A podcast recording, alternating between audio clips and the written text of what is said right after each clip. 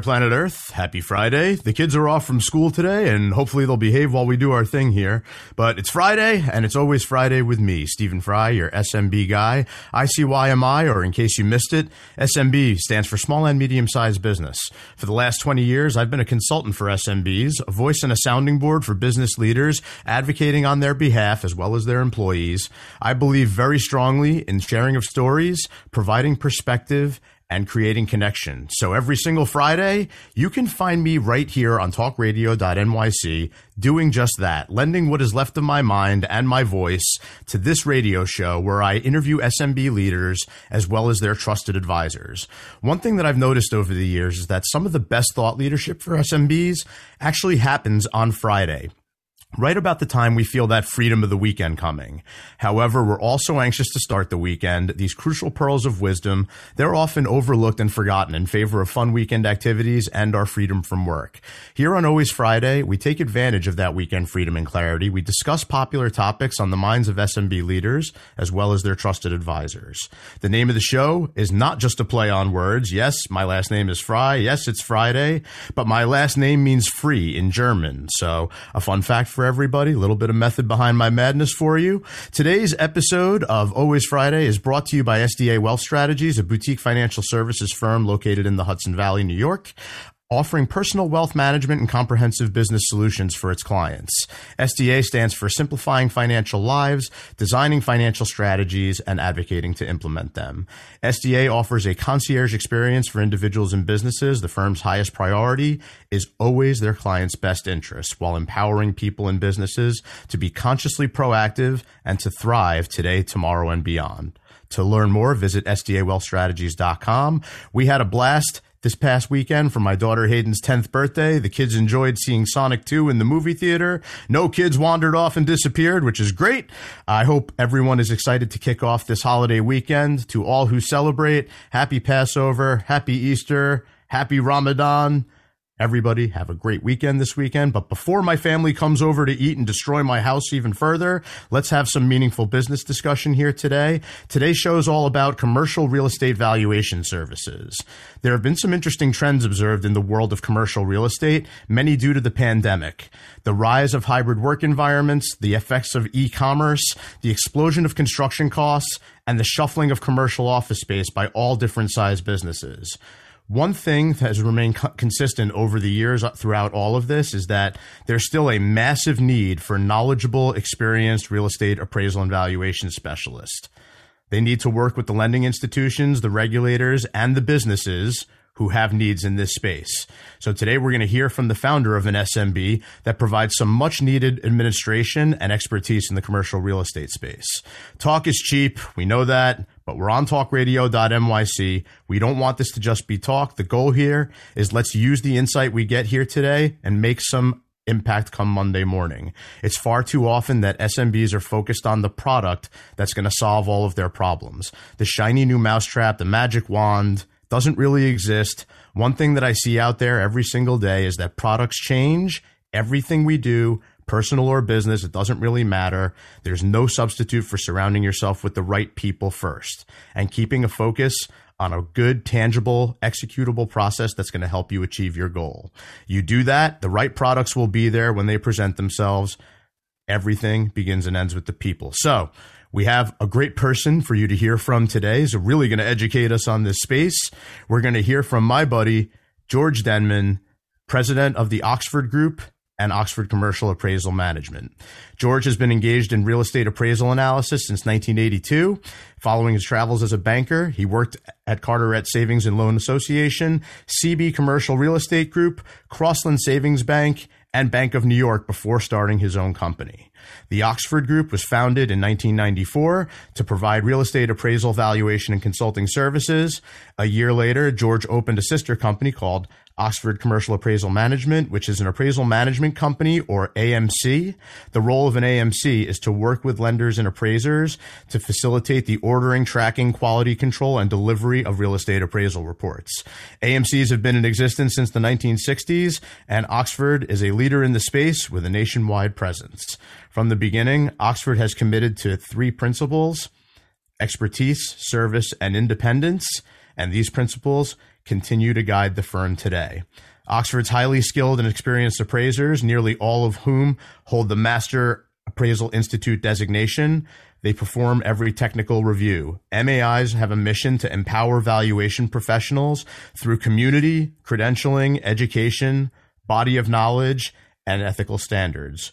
George and his team have many areas of expertise, including the appraisal of residential to investment grade income producing properties, as well as condominium conversions, new construction, and tract development. They also work on large complex projects such as the appraisal of regional shopping malls, multi tenanted office buildings, nursing homes, hospitals, multifamily self storage facilities, industrial properties. The list goes on and on. I got no more breath left. George is my go to guy to chat about anything remotely related to this topic. We're also going to discuss my favorite questions. Who's your favorite movie or TV show character? What's your favorite movie or TV show? What's your favorite musical instrument? And who's the artist you'd like to hear play it? Joining us today from his home base in northern New Jersey before he heads down to my neck of the woods by the Jersey Shore for the holiday weekend. George, welcome to Always Friday. Great to see you, my brother. Oh, good afternoon, Steve. It's uh, I mean that's just, just a a fabulous weekend we're looking forward to, and uh, I'm excited to be on your show. It's a great opportunity. It's great to have you here. I feel like a lot of you know the community out there, you, you have to really be in your space to know about it.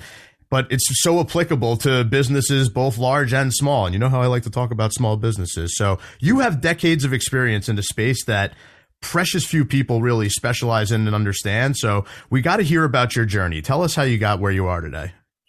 Well, you know, it's a it's a sequence of unintended consequences. I guess is is the uh, is the correct way to look at this. Uh, you know, uh, early in my uh, in my life, I was a musician and uh, wandered through the wandered through the desert looking for water, so to speak. Uh, you know, and somewhere along the way, you know, my wife and I we we got married and we wanted to buy a house, and that journey took us to uh, lots and lots of uh, uh, homes where we we were we were challenged financially, and it was a very long and arduous process. But you know, it it piqued both our interests.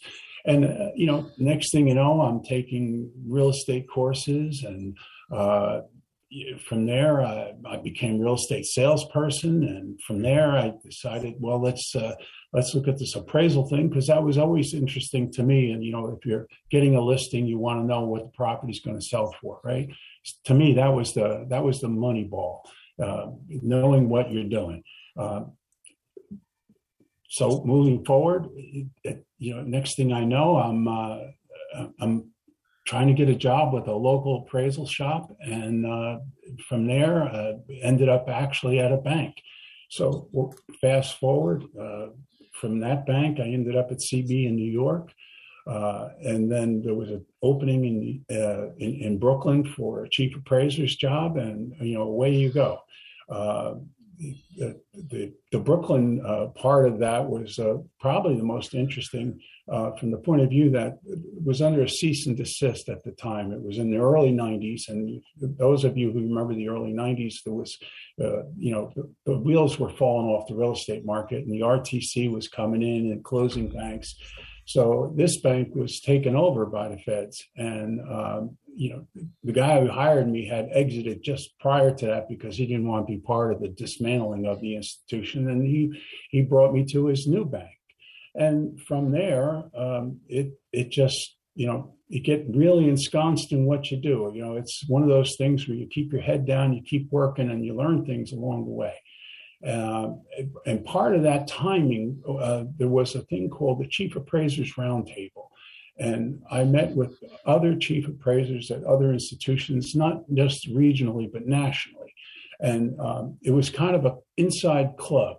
So uh, it was a fabulous way of getting to know all the players. Uh, and then one day, uh, I was at this community bank. It was sizable. Uh, a, a, big behemoth bank by name of Bank of New York came in and, and said, uh, we're going to offer you two and a half times book. And so uh, that was the end of National Community Bank. And Bank of New York wasn't really interested in lending. Uh, they just wanted the branches. And it gave me my seed money to start my own company in 1994. But fortunately, uh, I had learned a few things along the way, and probably most importantly, uh, th- th- my Rolodex was filled with my buddies at other banks. So they knew who I was, they knew who my what my experience was, and uh, so I was able to start my company at a time what was wasn't a great time to begin a a, a, a real estate appraisal firm, but that's what I did, uh, and uh, we were off and running in 94 and then subsequent to that in 95 i got a call from a lender who said to me george i know your background. You know is there any way you could do for us what you did for these other banks with regard to appraisal uh, you know running our appraisal process and so that was the birth of appraisal management and um, you know, from there, uh, it has just grown and grown and grown, and um, it became a real thing. I probably was one of the first in that space, uh, you know, back in the day, and and even today, it's it's not a crowded place. Uh, there are quite a few appraisal management companies, but uh, there um, it's not nearly as many as you would think.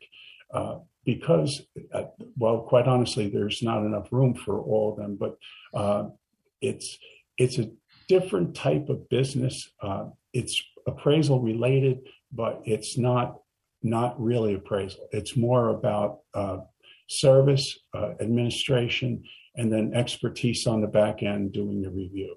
So that's a long-winded way of saying uh, it was a circuitous journey, and here I am. Yeah, and it's a it's it's a great position to be in where you've seen in a lot of ways both sides of the table at this point, like knowing the banks and knowing how regulators want things to be positioned. It's it's very important. So we're going to take a quick break, but we'll be right back with George Denman, president of the Oxford Group and Oxford Commercial Appraisal Management. Stay with us. Are you a business owner? Do you want to be a business owner? Do you work with business owners? Hi, I'm Stephen Fry, your small and medium sized business or SMB guy, and I'm the host of the new show, Always Friday. While I love to have fun on my show, we take those Friday feelings of freedom and clarity to discuss popular topics on the minds of SMBs today. Please join me and my various special guests on Friday at 11 a.m. on talkradio.nyc. you a conscious co creator? Are you on a quest to raise your vibration and your consciousness? I'm Sam Leibowitz, your conscious consultant, and on my show, The Conscious Consultant Hour Awakening Humanity, we will touch upon all these topics and more. Listen live at our new time on Thursdays at 12 noon Eastern Time. That's The Conscious Consultant Hour Awakening Humanity, Thursdays, 12 noon on talkradio.nyc.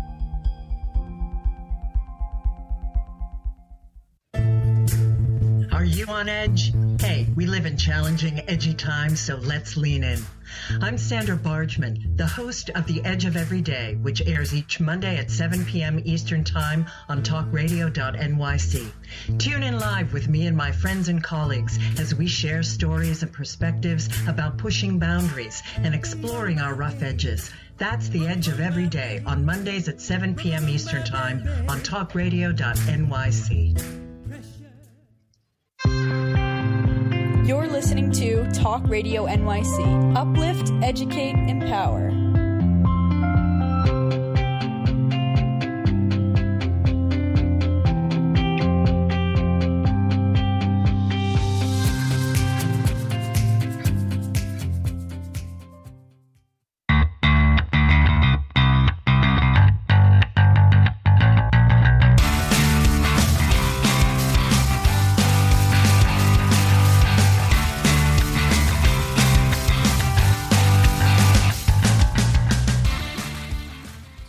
Welcome back, everybody. It's Friday. It's always Friday. And it's me, Stephen Fry, your SMB guy. We're chatting with my buddy George Denman, president at the Oxford Group and Oxford Commercial Appraisal Management. We were just chatting in the last segment about George's series of unintended consequences that led him to what seems to be a very, very ideal fit for the business that he runs and the service that he provides. So we're going to get a little bit deeper into the method behind George's madness here in just a moment. Before we do, just wanted to sit out by the fire pit and just chat for a little bit to kick this off. So I bought my first place almost 20 years ago and it lit really a fire of excitement in the real estate space for me. I love the world of real estate. I love looking at putting deals together and, and really trying to determine the intrinsic value. A year later, after I bought my first place, a partner and I began building a small, small portfolio of investment properties. The deeper I dove into the space, the more evident it was to me that you need a really great team of professionals around you to succeed in your endeavors. It's just like many industries, there are folks out there who can definitely commoditize the space and they're just after volume transactions. It's not just about a broker who has a ton of listings. There's a lot of different folks you need to have around you. Everybody knows a real estate broker and a mortgage broker, but how many appraisers do you really know? Especially for complex commercial types of types of transactions you know, I've heard sentiments along the way that values what someone's willing to pay for it. And I'm sure George has heard that phrase before too. But this can definitely be a dangerous sentiment when you're talking about the commercial real estate space and commercial lending associated with it, when you're trying to really place value on a particular deal. While you hear, you know, a lot of macro statements about real estate, you know, every market is different, every location is different, and certainly every deal is different and should be evaluated on its own. So let's get into the method behind George, the madness in George's world. George, when we're, we're in the method segment here, it's the scientific part of the show. We like to look at it as really what do you do, how do you do it, and how do you go to market for it. So give us a little bit on the method here. Well, because we run two separate companies um, that have uh, similar DNA, it, it, it is interesting, but it is different. So on the appraisal side, um, as most of you know, the, the financial world, the banks and lending institutions are required by law to get appraisals. Otherwise, I wouldn't be in business. Uh, right. Trust me, if, if they didn't absolutely have to get an appraisal, they would not get an appraisal. I don't know what they would do, but it wouldn't it, it wouldn't be that. So uh, the the lending side requires uh, an appraisal, and you know, as part of what we do is that we're focused on the commercial side, uh, and we appraise all different types of property, and it's really, um, you know, it. The, the, way it really works is just very simply uh, there's a bid request. We put a bid in, it's competitive. Uh, we get the assignment, we have a price and time we have to meet. Um, we go out see the property, do the analysis, write the report, push it back into the into the lending institution, and hopefully everything works out and they close the deal and on we go. On the appraisal management side, it's a little bit more thorny.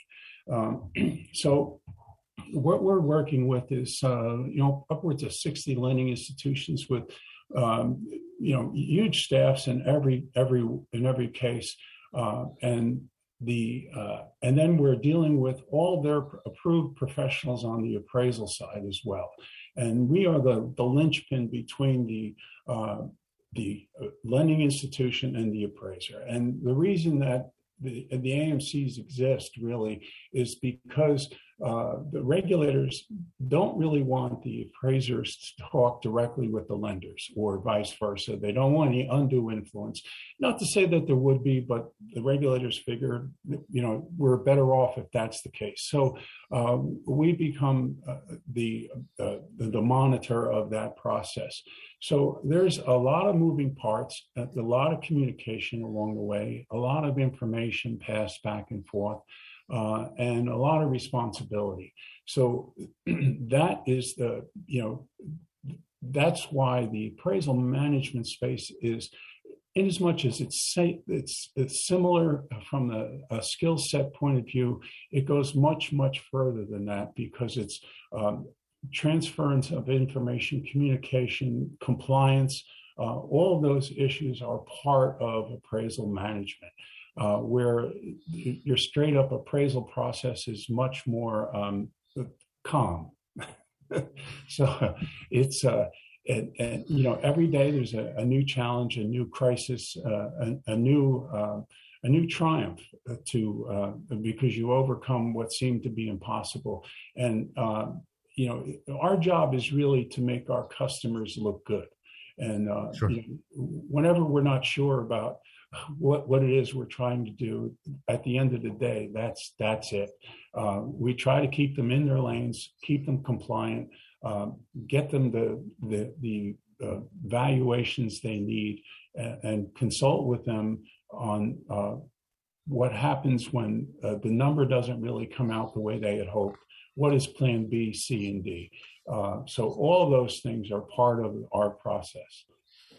Yeah, there's a there, there's a definite you know line in the sand there where where you're talking about the appraisal world where I think like you said I think most people who've bought a home have a mortgage even if it's not commercial oriented it's residential oriented they realize that they have to get an appraisal to determine the value for where, wherever they're getting the mortgage from, but then you know actually looking at the AMC side where you're kind of facilitating the process and monitoring things and it, it, it, it, carries with it a whole different set of responsibilities. With great power comes great responsibility. It's it's kind of like you have to be aware of the banking regulation. A lot of those are not just not state banking guidelines; they could be federal banking guidelines. Am I am I right? Absolutely. You know, and a good part of what we do is uh, inform the lender about the regulations that they have to adhere to. So, I mean, there's lots of different areas. I'll just give you one example. Let's say you get uh, an appraisal that was done, wasn't ordered by the lending institution, but they want to use that appraisal. Well, they may or they may not be able to. So, if it was ordered by the borrower, they simply cannot use it. If it was ordered by another bank, there's rules of, um, of evidence, chain of evidence rules that require a certain procedure for them to obtain the appraisal. So if, uh, let's say the you know, a borrower was, was able to get a copy of that appraisal that he paid for at another bank and brought it to this other uh, institution, would, would that institution be able to use that appraisal? No. It doesn't seem it doesn't it doesn't seem uh, intuitive that way. However, if the uh, the, the engaging institution gave the appraisal to the second institution because maybe they just weren't interested in the deal or they were not, you know, they're going in a different direction, then that second institution could use that appraisal. You know, you, you just never would believe that that's that's how it's supposed to work. It's yeah, it seems seems like it would make sense, like similar to other things in, in the financial services world, trying to mitigate potential conflicts of interest. I I could see why they, they wouldn't be okay using something that was ordered by the borrower, but it's you know like like you said, it's really helping people make making sure that people are rowing in the same direction, right? Like making sure that they're they're trying they're trying to do things uh, within the guise of compliance and the law, but you know also in a way where they can they can get their transactions done. So it, it's it, you know it's it's very interesting to see this this type of setup because again I've I've ordered appraisals before for for loans that I've taken out, but you know the the idea of of managing that piece on behalf of you know larger institutions is it is very intriguing to me. And again, just kind of like you said, it's making the clients look good and making sure that you know to their to to to everybody that they need to look good for. A lot of times the regulators as well as clients, but you know talk talk to us a little bit about you know, just uh, how, what it's like being a small medium sized business that's that's performing services and monitoring things on behalf of larger institutions uh, it, um, it, it's it's a growth space um, and you know along the way uh, you know you, you, learn a few things about growth. So you know in the beginning uh, you know it was a it was one bank. And you know i and we were doing appraisal work and I would, um, you know, I, I, had a staff, and so I would take on the appraisal management for this one institution myself. So, you know, I was dealing with that, and that was kind of like, you know, I I would do quality control on the appraisal side, and I would handle the appraisal management and review. And then along the way, you, you know, it got to be another bank and another bank and another bank. And uh, the process got to be a little unwieldy. So every once in a while, you have to take a look at your process and, and re engineer uh, to match up with the growth that you're experiencing. Um, and, and, then an, another part of that is delegation you know, uh, there are times where, uh, you know, I become frustrated about what's happening. And, uh, you know, you're having successes, but you're having some failures. And you say, well, what is the problem here? And when you really look at it, the problem is you. You're the problem. You're in the way. Uh, you know, every small businessman wants to uh, keep a tight rein on uh, the product, the service, and the bottom line and uh, you know they they want to be uh, a micromanager of everything they can possible. However, at a certain point in time, uh, you have to be able to delegate and oversee, uh, and uh, you know that is that is part of part of growth. You know, I couldn't agree more. It's it's something over the years that I've had a lot of exposure with with respect to business process outsourcing and you know certain aspects of administrative outsourcing you know for businesses. But you know this is this is one that that um, that kind of kicks it up to another level because you know you're you were sought out by some of your your banking you know colleagues to carry out this you know this type of service. And then there's the idea of you know trying to you know deepen the relationships expand get get more banks that to do business with but it's it's it's not necessarily convincing an, a business owner to outsource their payroll as an example. It's convincing a bank to outsource an entire department of, of being. Talk talk to us a little bit about that. What's that like? It, it is a it is a revelation uh, that uh, bankers come to in many different ways. Uh, so uh, the primary one, at least the one that spurred a lot of growth in the beginning, was uh, the regulators would come into uh, an institution and they would, uh, you know, they would do an examination and they would see that um, either the the institution had no process or if the process they had was not compliant. So uh, we talked earlier about keeping lenders and appraisers, you know, almost in separate rooms so that they don't uh, they can only communicate about uh, pertinent things to the process. Well, um, you know, a lot of small banks, the, the lending arm was ordering appraisals. And so uh, what would happen would be, uh, you know, they would get written up and criticized, and uh, they would call their peers, and the, they would say, "Well, what are you guys doing?" They said, "Well, we're we're using Oxford." Well, give me his number. Let's let's talk. Uh, so that was a, a, a, you know that was the primary source of a lot of growth, uh, you know, uh, in, in, in the late '90s and early 2000s. Uh, and and then there's other more enlightened uh, individuals who uh, who maybe had experienced an AMC process and now went to another institution and wanted to make sure they weren't put in that position and had some forethought to say, we need to fix this process now before the regulators slam us for uh, having something that's non-compliant or insufficient. And so that's you know that's another area where uh, you know they reach out, they seek people out to um, bring them in to see who is who's best um, compatible with their current process. And what we really try to do is wrap our system around theirs. So uh, tell me how you're operating now. What we're going to do is not interrupt that, but we're going to enhance it. We're going to take you from being a rogue, non compliant um, institution to a fully compliant with um, assets and skills that you could never afford yourself in a process that is seamless 24 7 virtually overnight. How would you like to that? That well, I think that would be great. And what is this going to cost me? It's not going to cost you anything. How is that possible? Well, it's part of the appraisal process. Just like the appraisal, the appraisal management piece is paid by the borrower.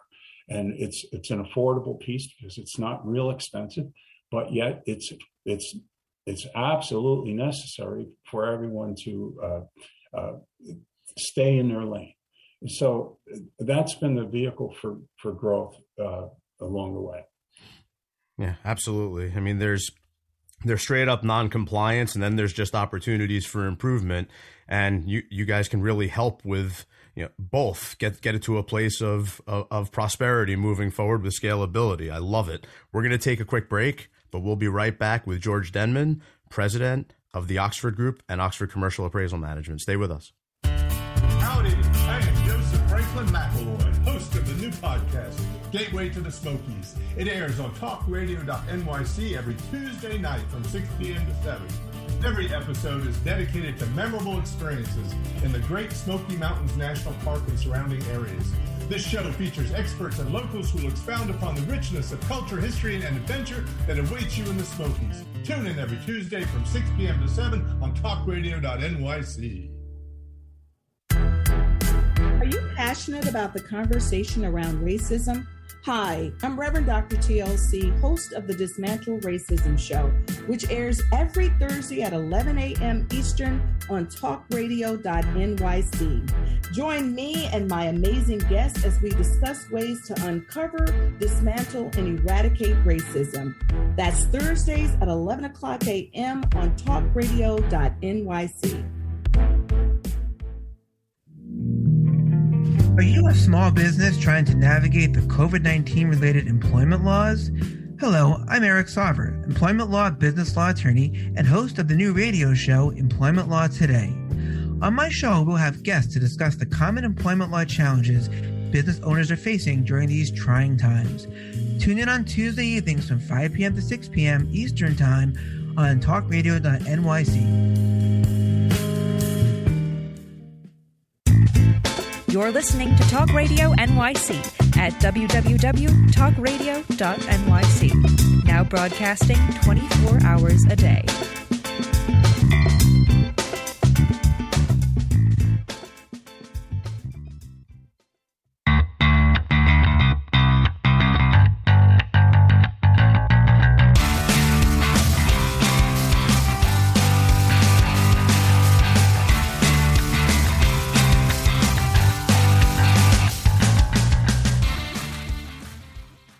Welcome back to Always Friday with me, Stephen Fry, your SMB guy. We're chatting with George Denman, president of the Oxford Group and Oxford Commercial Appraisal Management, commercial appraisal professionals all the way around. Some great stuff from George in the last segment regarding the method, but also how the method has evolved over time just to accommodate the growing space that he's working in.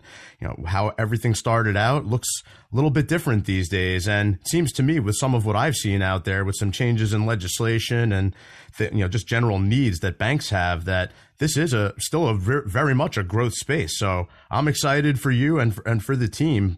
This part of the show, George, is where we talk a little bit about the madness, which in almost three decades of doing what you do for your own company, I'm sure you've had no shortage of, including some of your experience beforehand. But this is the artistic observational part of the show where we share stories from the field. No subject too taboo. Anything goes. Obviously, if uh, it's really crazy, we don't want to compromise client confidentiality. Totally cool. No problem here. But lay it on us. Tell us a little bit about some of the madness that you've seen over the years and as of late.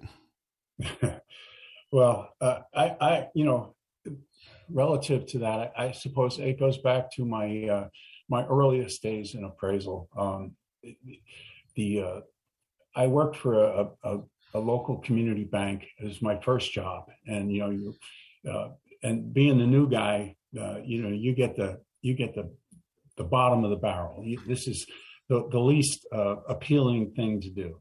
So what that was was I had to do foreclosure appraisals, and they weren't so much as appraisals as they were collections. So my job was to get in a car with a beeper, a company car, and drive all over the state of New Jersey, and uh, knock on the door of a, a, property where they were all single family usually, uh, where the uh, the borrower was in arrears and hand them my business card and say to them, I'm here to do a foreclosure appraisal. Would you mind if I come in?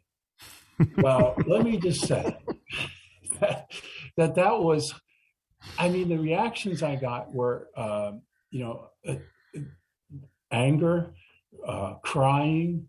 Uh, one guy grabbed his chest and said, "Oh my God, I think I'm having a heart attack." I, I mean, it was just horrible. It was uh, the worst part of i mean if, if, that was appraisal if that was the if that was the end of the line for me um, it, that I, I would certainly not be in business anymore.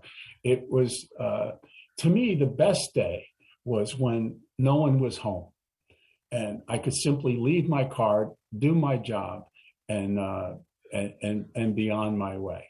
Uh, but it it taught me a lot of stuff. I mean it was it, you know, I was in markets, uh, you know, as a young appraiser that I knew nothing about, uh, and so the the drill was to, and, and by the way, just dating myself, there was no internet at this time, so there was no online anything. Uh, you had to go to local real estate offices, municipal offices, gather the data, do the analysis, get to know what what is happening in that local market in order to come up with a number. So it was it was great training, um, and uh, it, I learned a lot about empathy. Uh, it was just a horrible, horrible thing. I, I, was I always prayed that no one was home, but uh, I had one guy say, "I'm going to get my gun." And, uh, so I was just going to ask you if anyone tried to pull firearms on you at any point. I, I just turned around and got the hell out of there. It was, uh, I didn't know if he was kidding or not. Uh, you know, a, another guy says to me, geez, you know, uh, you know, I have a choice. I can pay my electric bill or I can pay half of my mortgage. So what am I supposed to do? It, you know, you just felt terrible. Uh, but that was, uh, that was the early days, uh, the formative days of my my appraisal career. It's it's it's shocking to think that uh, some thirty plus years later, here I am. Yeah, I mean, I know some people might think uh, the whole no internet thing is just crazy enough. I, I, was I was right where your head was. I was worried that someone might try to pull a gun on you.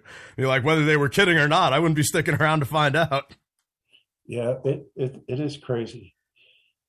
What about nowadays? I mean, like there's you know there uh, still for you know foreclosure is still a thing out there. So it's like is it something that you see you know in your in your travels at all where people need foreclosure appraisals done on behalf oh, of the institution? Yeah, it's it's a it's a oh, it's definitely um, uh, uh, it's still very active. There's a, a special servicers. There's uh, you know it, it, there's just companies that uh, just didn't make it. You know, uh, COVID is is a, a, a big impetus for uh, disaster in that regard. You know, uh, companies who just couldn't face the downturn. Um, uh, just didn't have the resources to to make it through.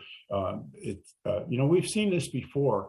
Uh, it, there have been a number of cycles. Uh, I'm going back to 2009, uh, late 2008 uh, you know, where we saw multi generational businesses. I mean, really, I mean, third, fourth generation has been around forever, and just you know, company got caught at just the wrong time, uh, didn't have the capital to uh, make it through uh, the downturn. And, you know, that's, um, if I could just speak briefly about that part of it, uh, you know, as a small business person, um, you know, early on, uh, you know, I had my my seed money that I got from uh, uh, Bank of New York. You know, here you go, buddy. Here's here's here's your several months worth of severance. Get the hell out.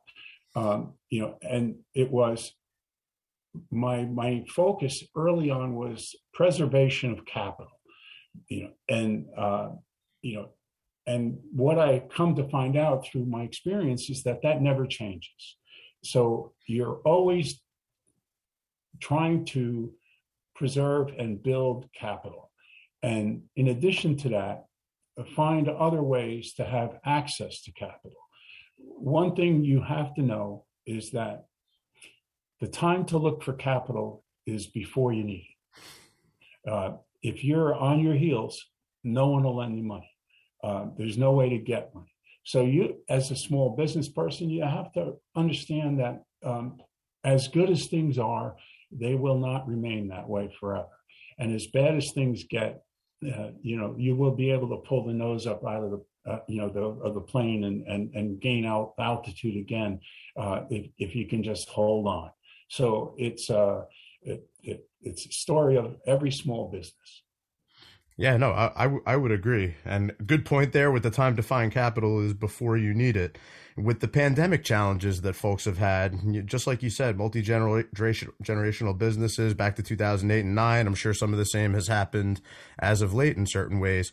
You know, when you talk about commercial real estate, some people's immediate reaction just in water cooler or coffee talk, you know, out there is, oh, the commercial real estate world is, is suffering immensely right now just because people have given up all their office space. I, I see some of that, but I also don't see some of that. I'm curious to get your perspective on that. Yeah, there's a lot of space in the commercial world that's doing really phenomenal. Um, we're seeing uh, you know, I guess the, the, the, the, rising star, the favorite son right now is uh, distribution warehouse. Uh, you, you can't find enough of it. They can't build it fast enough. Um, the, the value and rental rates of uh, in, industrial space in general has has almost doubled over the last 10 years. Uh, it's insane. Uh, it, uh, other aspects of that market, uh, it, you know, land for industrial is is is super hot. Uh, you know, anything that's near an interchange is um, uh, is extremely valuable. Um, lots of bidding going on to build the next um, big box, and um, and even uh, for small businesses trying to find uh, more manageable size uh, warehouse. Uh, uh, for example, this this whole cannabis thing that we're going through. Well, you know, it's tailor made for medium sized industrial buildings, both from a growth uh, grow uh, process right even through retail. You know, what normal warehouse has is, um, uh, you know, maybe 10% office and the rest is uh, industrial or warehouse space. Well, a cannabis retail growth uh, building would look just like a, an, an, industrial building of yesteryear. So, uh, you know, they don't need 30 foot clear heights. You know, 15 foot clear heights are great. And, you know, that's a dysfunctional building in most industrial space. So it, it, it's the recycling of the older buildings, um, and it's uh, it's just been un- unbelievable. The uh, apartment buildings is another um, area where uh, it, we're seeing a you know a compression of cap rates in, in a time when uh, we're having rising interest rates. Those two things are counterintuitive to one another. You, you know, you would anticipate, um, you know, a higher a higher cap rate, which is it turns water into wine for those of you who don't know what a cap rate is. Uh, it, it, but it's um, you know, there's such demand for those types of properties, and, and it's partly fueled by this residential um, situation where we're, you know, people are buying homes that are uh, they're in bidding wars and getting seventy, eighty thousand dollars above asking price. You know, those those of uh, us who can't afford to pay a hundred grand over asking price are relegated to become apartment dwellers until things cool off. Well, that puts additional pressure on apartment builders. So it's all tied together. Yeah, that's a fun way of wrapping up the madness piece here is people even waiving appraisal contingencies on the contract. It's, it's basically every deal that's written around here as of late has that because people are paying so much over the asking price. But it seems like uh, there might be a little overinflated at the moment, depending on who you talk to. But we're going to take a quick break. We'll be right back with George Denman, president of the Oxford Group and Oxford, Oxford Commercial Appraisal Management. Stay with us. Hey, everybody, it's Tommy D, the nonprofit sector connector, coming at you from my attic. Each week here on talkradio.nyc, I host a program, Philanthropy in Focus. Nonprofits impact us each and every day, and it's my focus to help them amplify their message and tell their story. Listen each week at 10 a.m. Eastern Standard Time until 11 a.m. Eastern Standard Time, right here on talkradio.nyc. In a post COVID world, you may have many unanswered questions regarding your health. Are you looking to live a healthier lifestyle? Do you have a desire to learn more about mental health and enhance your quality of life? Or do you just want to participate in self understanding and awareness? I'm Frank R. Harrison, host of Frank About Health, and each Thursday I will tackle these questions and work to enlighten you. Tune in every Thursday at 5 p.m. on talkradio.nyc, and I will be frank about health to advocate for all of us.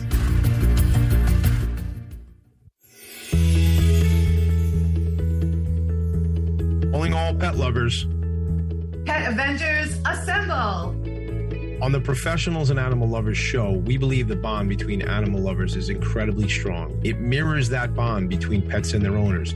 Through this program, we come together to learn, educate, and advocate. Join us live every Wednesday at 2 p.m. at talkradio.nyc. You're listening to Talk Radio NYC at www.talkradio.nyc. Now broadcasting 24 hours a day.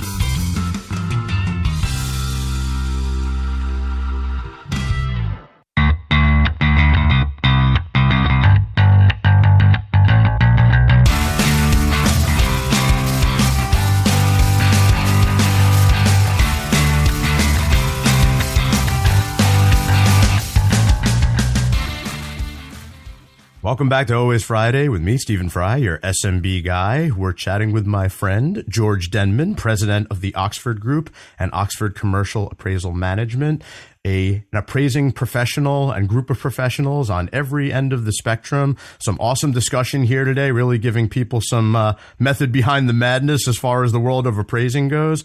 The madness discussion we had just now, George, was great. Like there's so many different pieces that you alluded to, just general state of uh, affairs with people paying over asking for homes and people thinking the commercial real estate world is in the toilet, but that couldn't be further from the truth with a lot of different types of types of uh, things that are going on out there, but you know, also some uh, some evolving industries like the cannabis industry. It seemed to me like there's almost a, a, whole niche in there of even for the appraising world of you know looking at a space with that's intended to be built out that way. Am I wrong? Isn't isn't there an area of opportunity and growth there? No pun intended.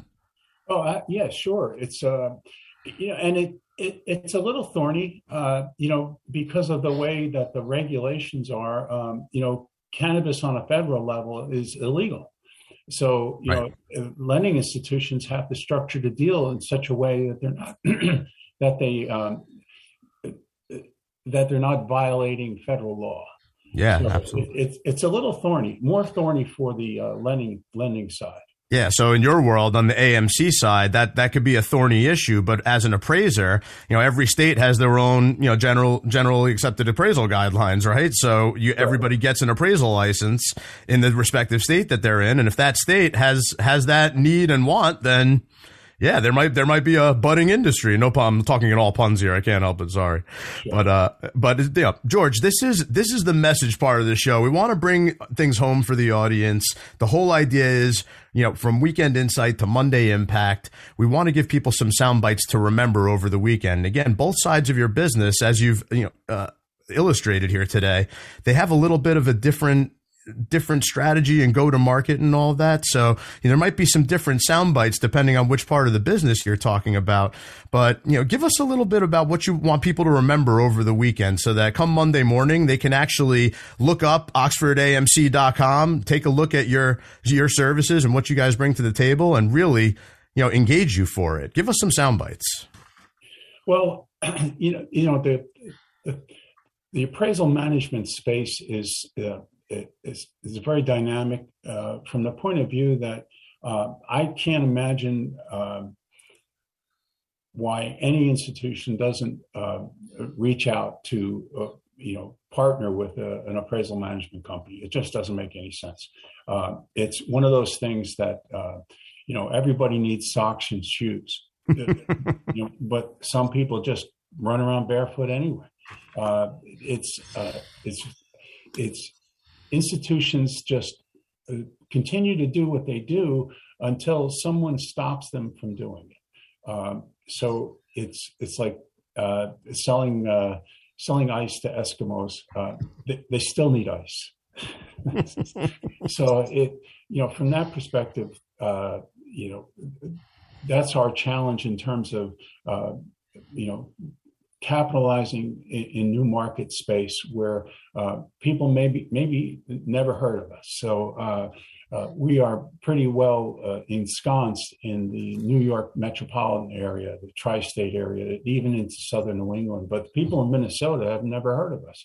So um, you know that's our challenge for uh, you know, going forward is to not only introduce our services, but um, make them understand how, you know, they should have been calling us instead of us calling them. Right. Yeah. No. Totally under, understood on that front. You know. However, it's uh, I'm very used to the idea that sometimes people in certain industries don't even know that pieces of the industry exist. So there's the, you know, the ability for for you know expansion and development seems significant for for you and your team of what you're doing to to really reach out to some of the the lesser places that you've worked in around the country and really be able to provide a valuable service at, a, at an affordable cost. Sure. Um, uh, you know, one other thing I would like to talk about, uh, you know, as it relates to just general business, um, you know, uh, there's there's a lot of small businesses out there, and we talked earlier about scaling and re, retooling, um, yes. you know, along the way. Uh, and uh, you know, the, the, thing to remember is that growth is expensive, uh, and so you know, if everyone wants to grow, uh, but you have to prepare yourself for that. Uh, and we talked about preservation of capital.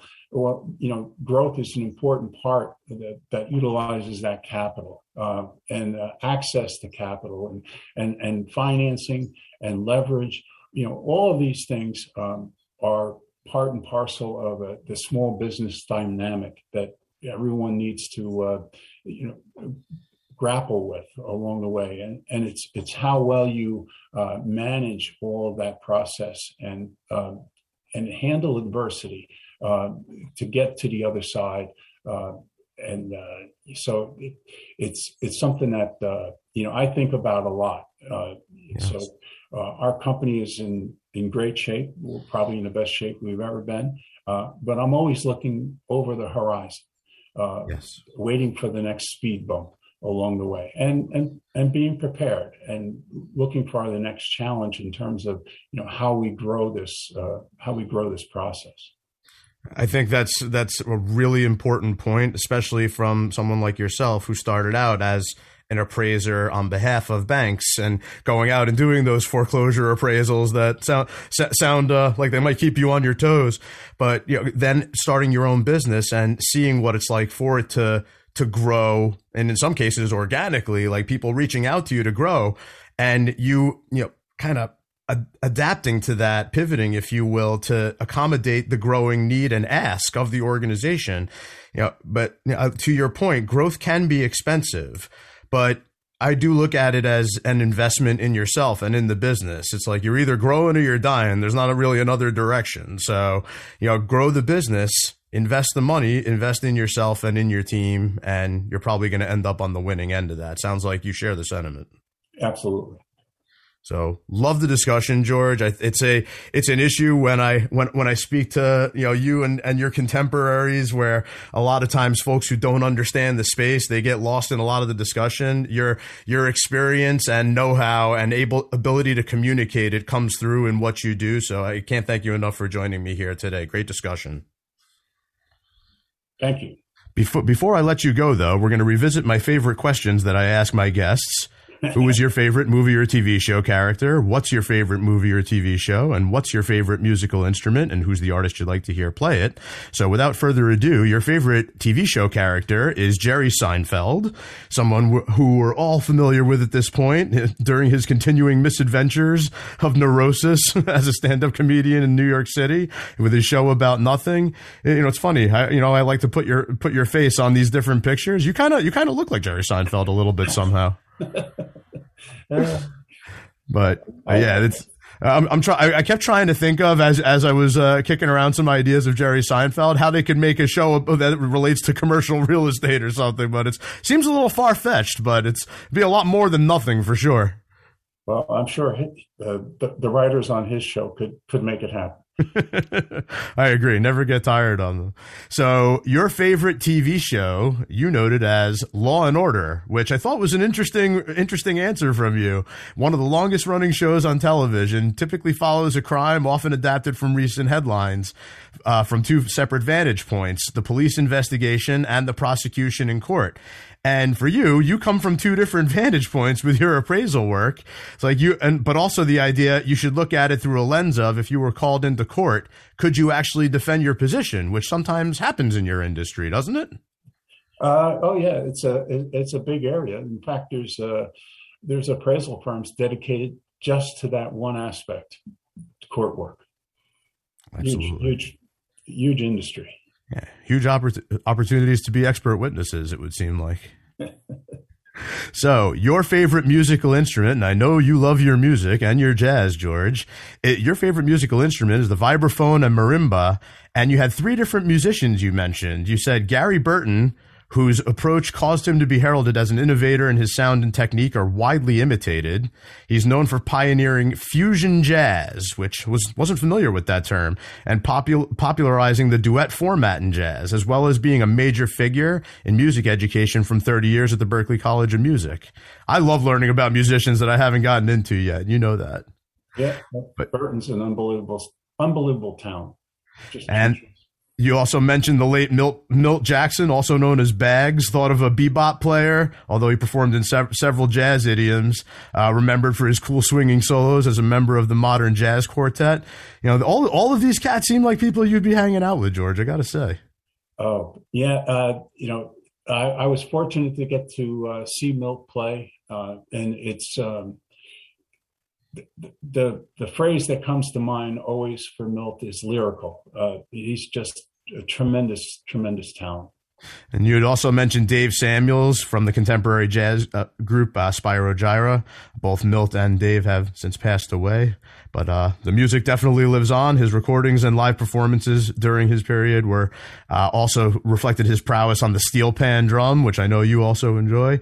But some some great stuff. I look forward to listening to some of these folks. George, thanks again for joining me here today, chatting about your world and all that jazz. Everybody visit oxfordamc.com to learn more. Coming up next week, we're going to be talking about exiting your business your way with my new friend Damon Pistulka, co-founder and managing director of Exit Your We're going to talk a little bit about business succession planning. Until then, thank you for joining us here on Always Friday. We hope you gained some weekend insight to make a Monday impact. Have a great weekend. We will see everyone on Friday next week after Tommy D on Philanthropy in Focus at 11 a.m. Eastern Time. Take care, everybody.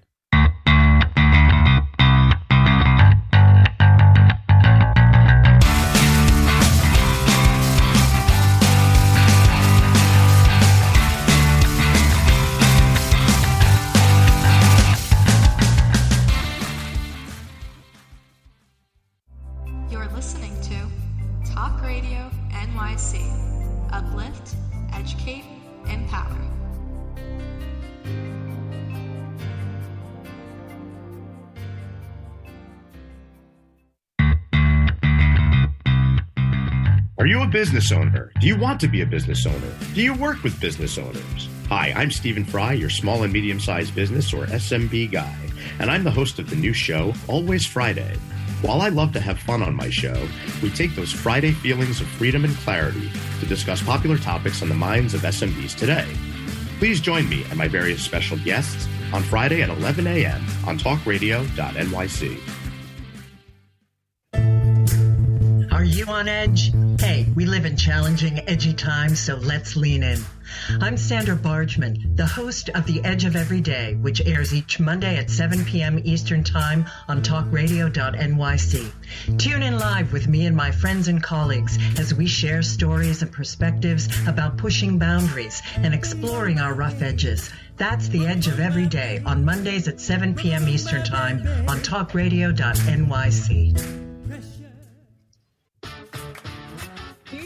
uninformed about menopause and how it impacts on your life? Hi, I'm Pat Duckworth, women's health strategist and host of the Hot Women Rock radio show, empowering women leaders at menopause. Join me every Thursday at 10 a.m. Eastern Time, 3 p.m. UK time on talkradio.nyc for interviews with inspirational women who will share their top tips to rock your world. In a post COVID world, you may have many unanswered questions regarding your health. Are you looking to live a healthier lifestyle? Do you have a desire to learn more about mental health and enhance your quality of life?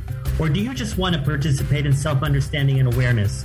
I'm Frank R. Harrison, host of Frank About Health, and each Thursday I will tackle these questions and work to enlighten you.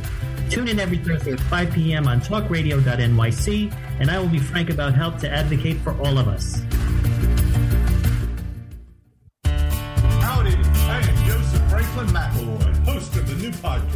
Gateway to the Smokies. It airs on talkradio.nyc every Tuesday night from 6 p.m. to 7.